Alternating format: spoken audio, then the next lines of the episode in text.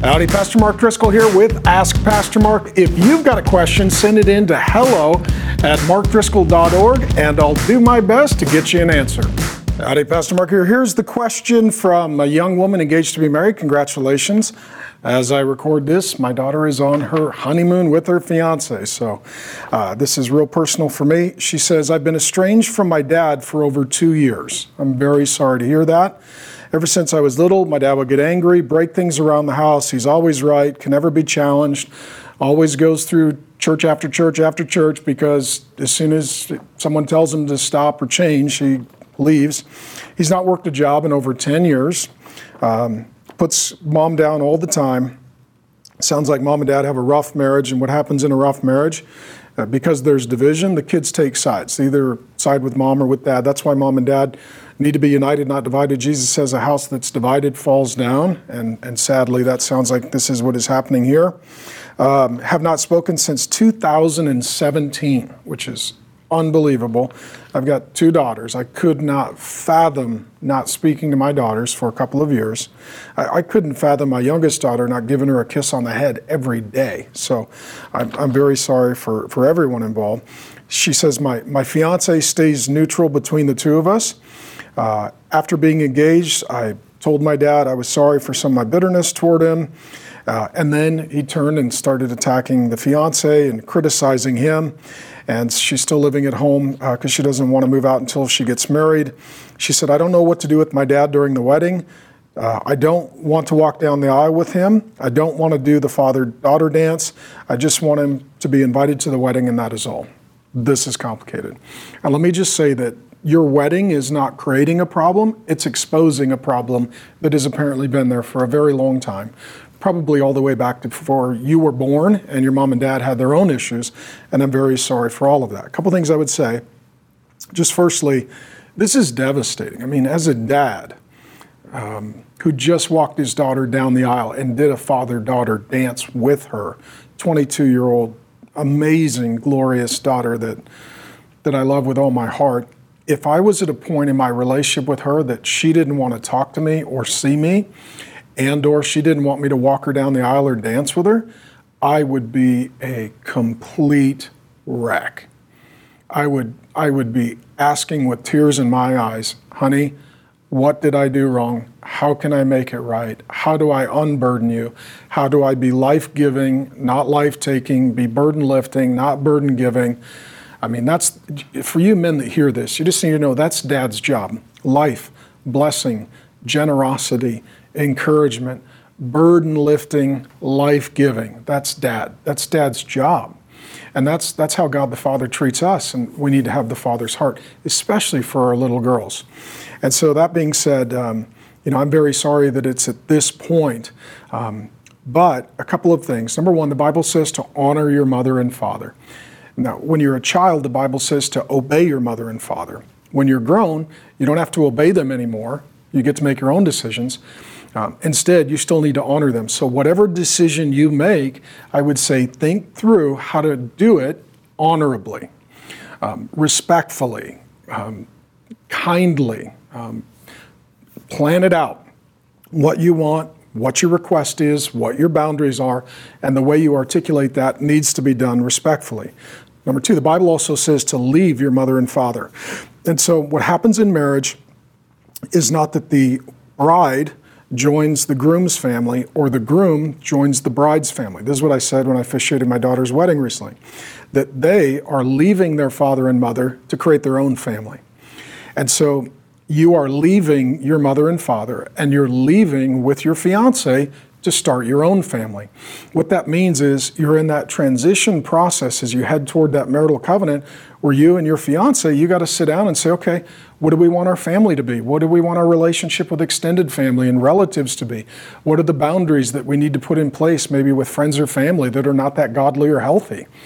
And then the two of you get to architect the life that you believe God is calling you to according to your convictions, so that you can also prioritize your time and energy during that first year of marriage to make sure that other people are not taking the best of your time and energy so you can really focus on building that marital covenant together. I would strongly encourage if the environment you are living in includes a father that you're estranged from, you may want to move out before you're married to start that separation, that leaving and cleaving process, and just to emotionally and spiritually get you out of a burdensome environment so you can be most healthy going into your wedding. And it may mean that you and your fiance say, We're going to live in this apartment or house and you go set it up and live there alone, not moving in together until you're married, or maybe there is a person in the church or family or friend that you could stay with for a season to just get a healthy environment and focus on your marital relationship heading into your wedding day.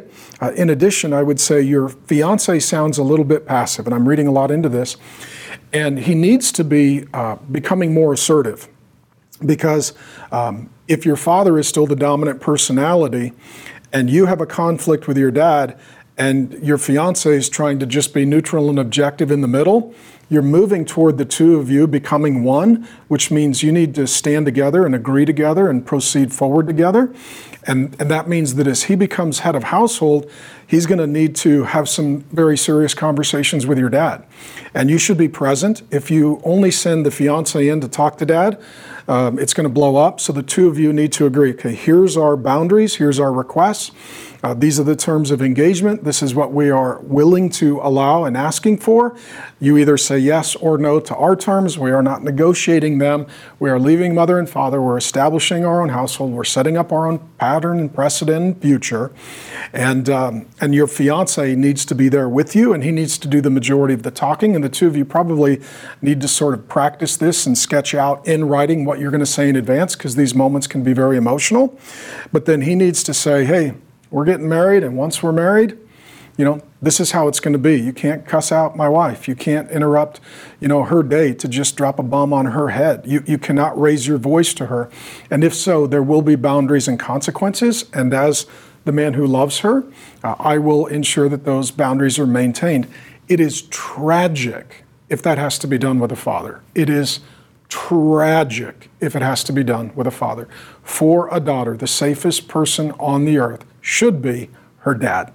He should be her defender. He should be her protector. He should be her encourager.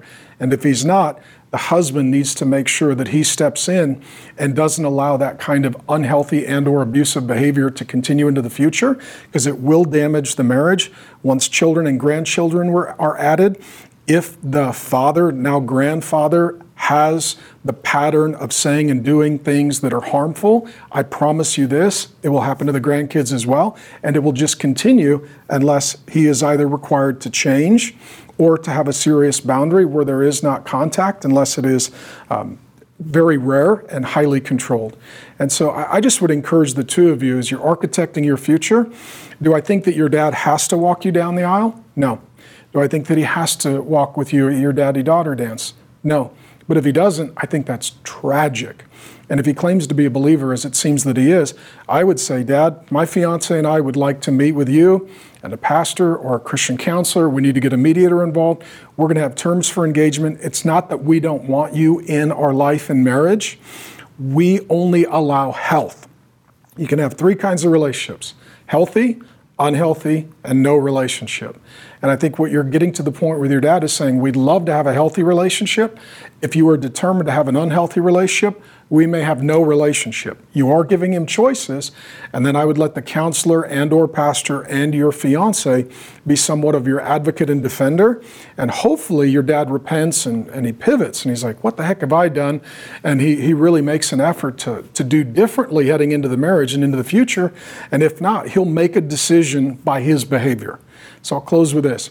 You're not making the decision, you're making a decision for your future. You're inviting him to participate in it in a healthy way. And if he doesn't, then he will not be participating. And then that ultimately means, as a grown man, this is his responsibility in the sight of God. And I'll just tell you, as a daddy, I'm just so, so, so, so sorry. It should not be like this, especially with a man who confesses Christ. And, and for you men, whatever brokenness or bitterness you have, whatever frustration or grief or guilt, man, get over it. Bring it to the Lord Jesus, have the Holy Spirit heal it up, and be the best version of you for your little girl, especially on her wedding day. If you got a question, send it in to hello at markdriscoll.org and I'll do my best to answer it.